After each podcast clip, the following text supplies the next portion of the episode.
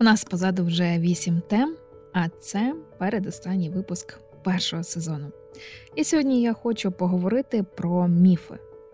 Міфи екологічні. Вони також час до часу виринають в інфопросторі чи навіть серед розмов за столиком у міському кафе. Тут зібрала кілька таких, що зараз на вустах. Ви слухаєте подкаст «Дім» від The Ukrainians.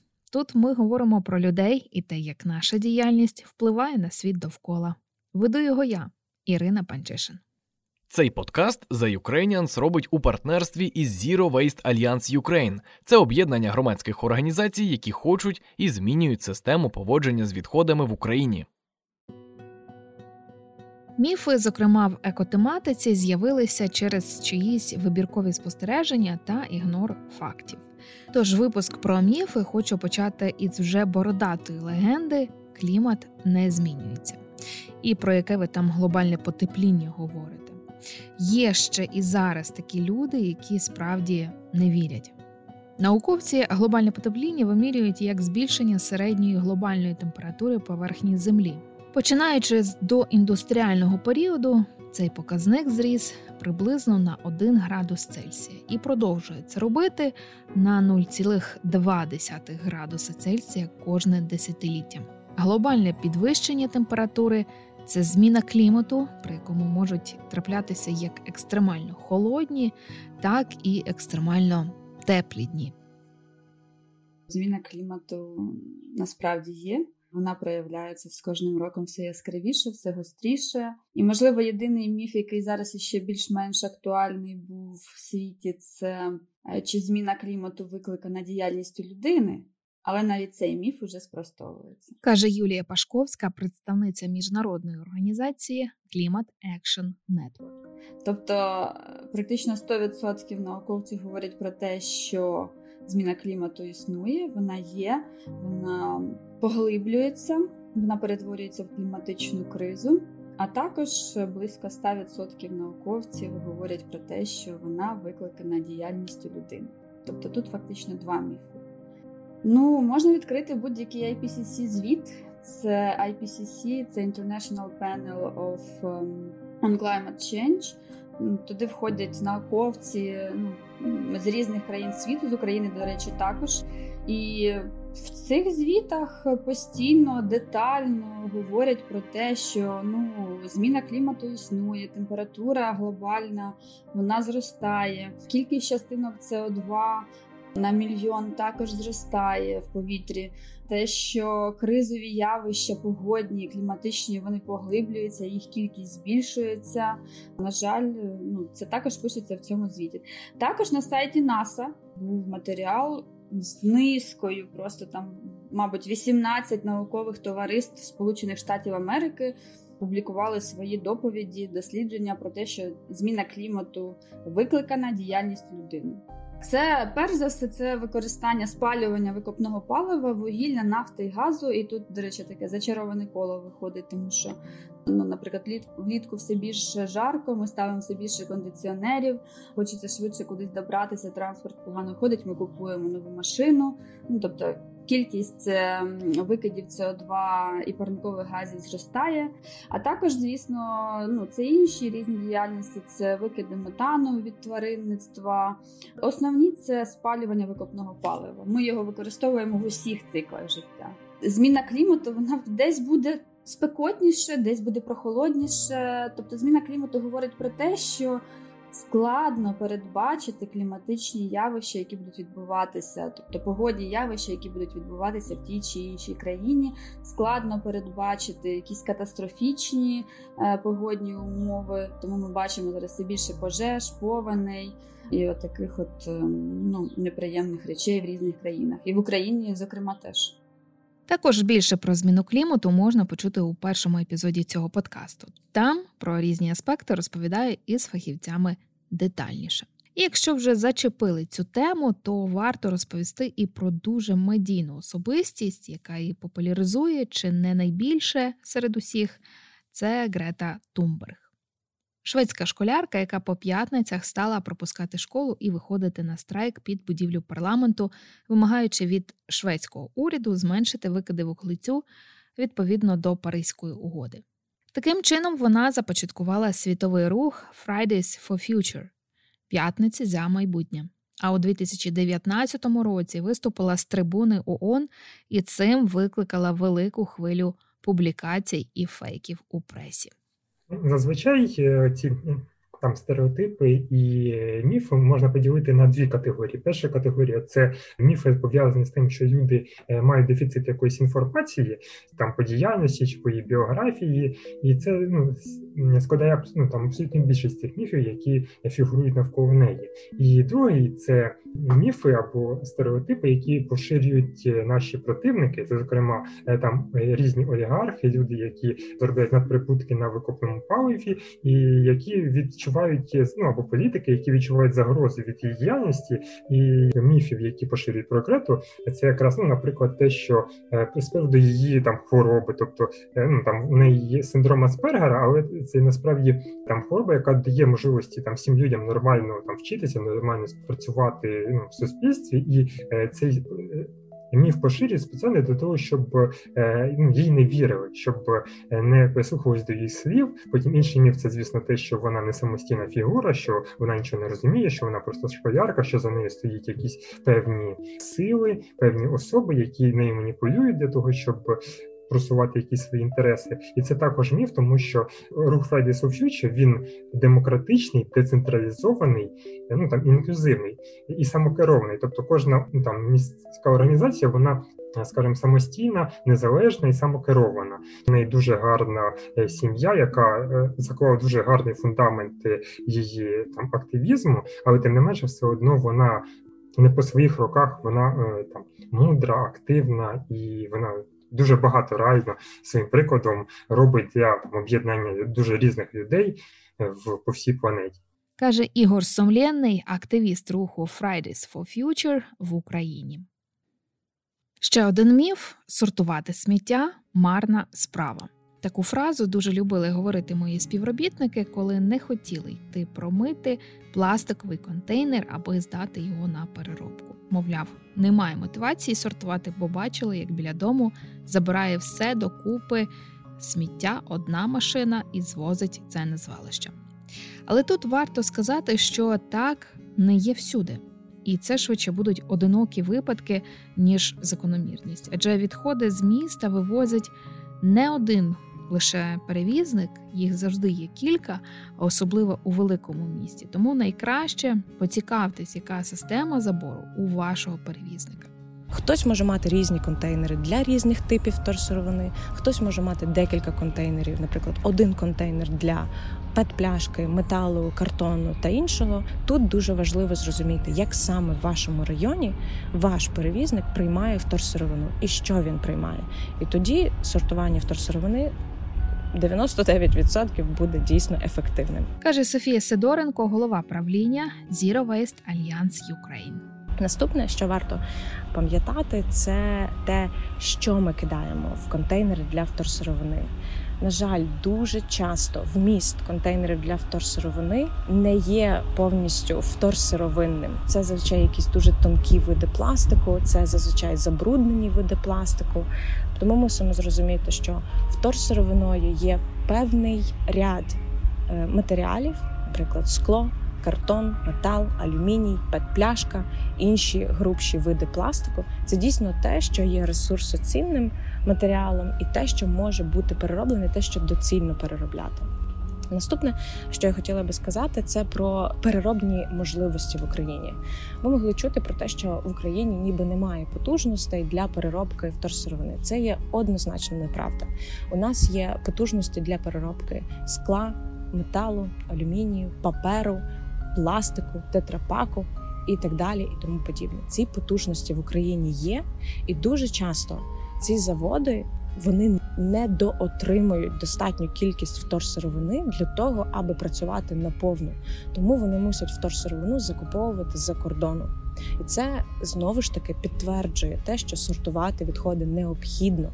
Ми мусимо заповнювати ці підприємства нашою вторсировиною для того, аби вони могли повноцінно функціонувати. І останнє, що я би хотіла сказати, це те, що переробка відходів необхідна, переробка відходів точно має сенс, але ми мусимо пам'ятати, що для переробки відходів використовується знову ж таки дуже багато ресурсу: людського, транспортного, матеріального, енергетичного і так далі.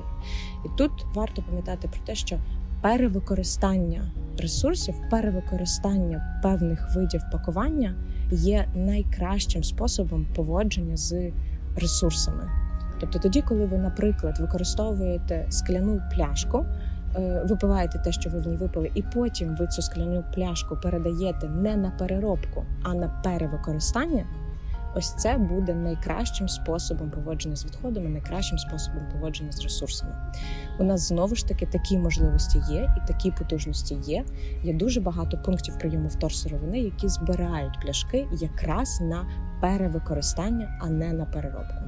Це варто пам'ятати і варто діяти згідно тих правил, які у нас існують. І я впевнена, що ми зможемо цього досягнути. У Всесвітньому фонді природи WWF Ukraine мені розповіли одразу про 3 міфи, з якими вони зустрічаються найчастіше. Наприклад, що б ви зробили із мертвим деревом у лісі, якби були лісником? Прибрали чи залишили б? Я б прибрала, бо я люблю прибирати, і щоб так гарненько було кущики, деревце, листячко під ногами. От виявляється, в природі навіть повалене дерево. Гармонія.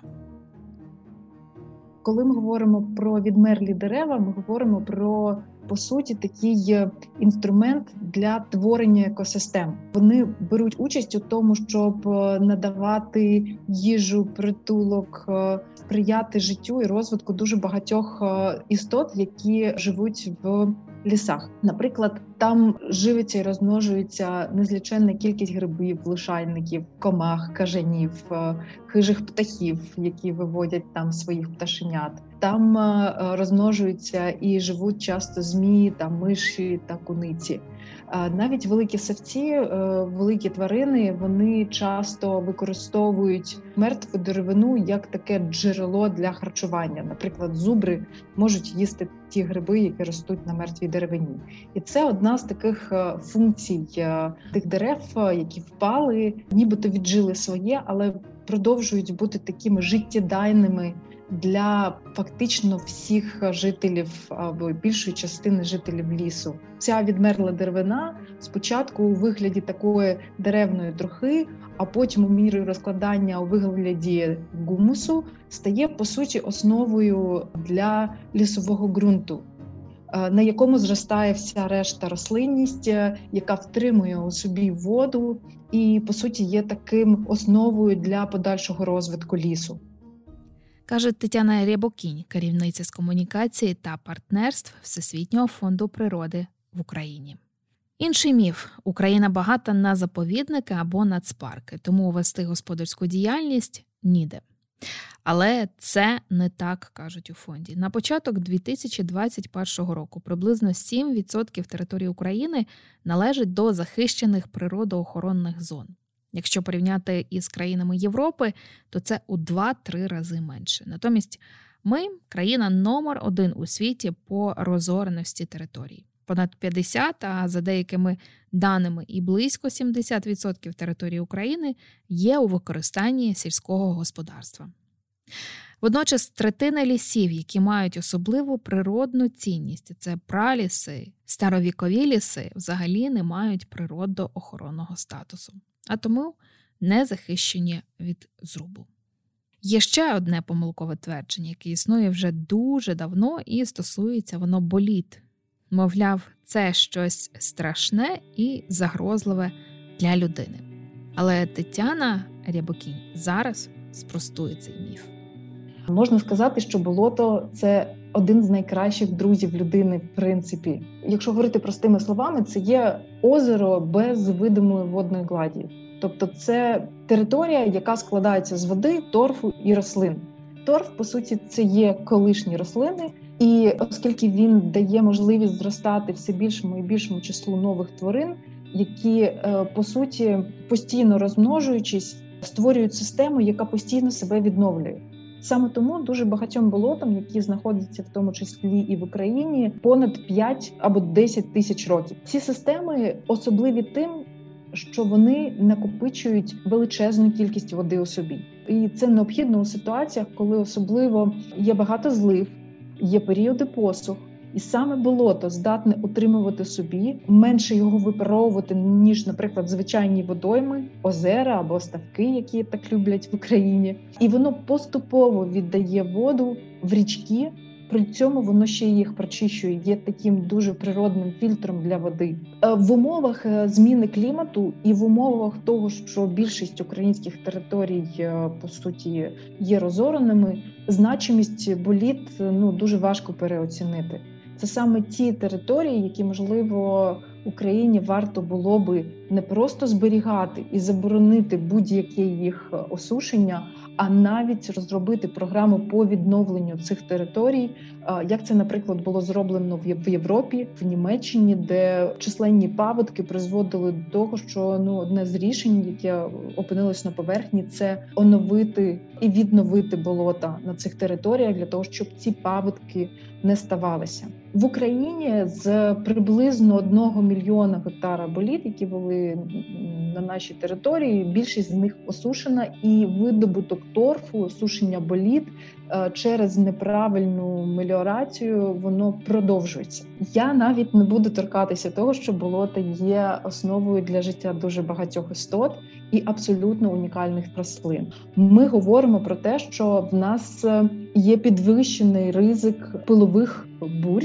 і пожеж. І ми стали свідками цього в останні роки. Якщо ми не наростимо кількість природних територій, які оточують наші міста, які дійсно є захищені, якщо ми не почнемо відновлювати болотні території, болотні екосистеми, особливо на Поліссі, не почнемо відновлювати деякі дійсно неефективні сільськогосподарські угіддя, не відновлювати їх в стан природних або напівприродних систем, надалі ми зіткнемося з набагато більш серйозними проблемами. Один із найпоширеніших міфів, які зараз існують, стосується електрокарів, зокрема їхнього серця – літієвої батареї. Мовляв, вона має токсичні речовини і без належної утилізації може завдати чималої шкоди довкіллю, а тому електромобіль не кращий за звичайне авто. Але давайте розбиратись.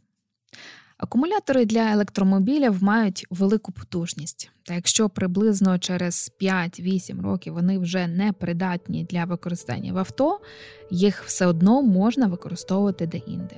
Дати, так би мовити, друге життя. Наприклад, вони можуть зберігати енергію вітра і сонця або забезпечити нею виїзд на кемпінг чи підзарядити побутові прилади.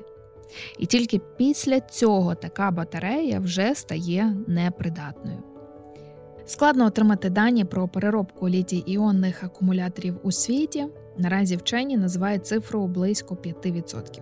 В Євросоюзі постачальники електромобілів відповідають за те, щоб їхні продукти не йшли просто на смітник в кінці життєвого циклу. Та й навіть у нас навряд чи хтось стане викидати батарею просто у бак. Вона більша і важча, ніж акумулятор у звичайній машині. Потужна переробна компанія Лі Сайкл працює у Канаді.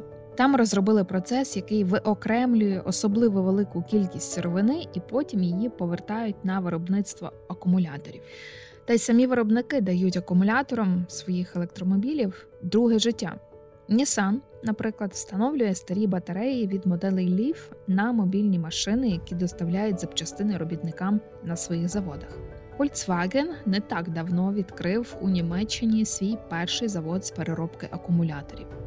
А французький автовиробник компанія Renault у співпраці із науково-дослідною компанією створили взагалі замкнутий цикл. Там акумуляторні метали через вторинну переробку йдуть на виробництво нових батарей.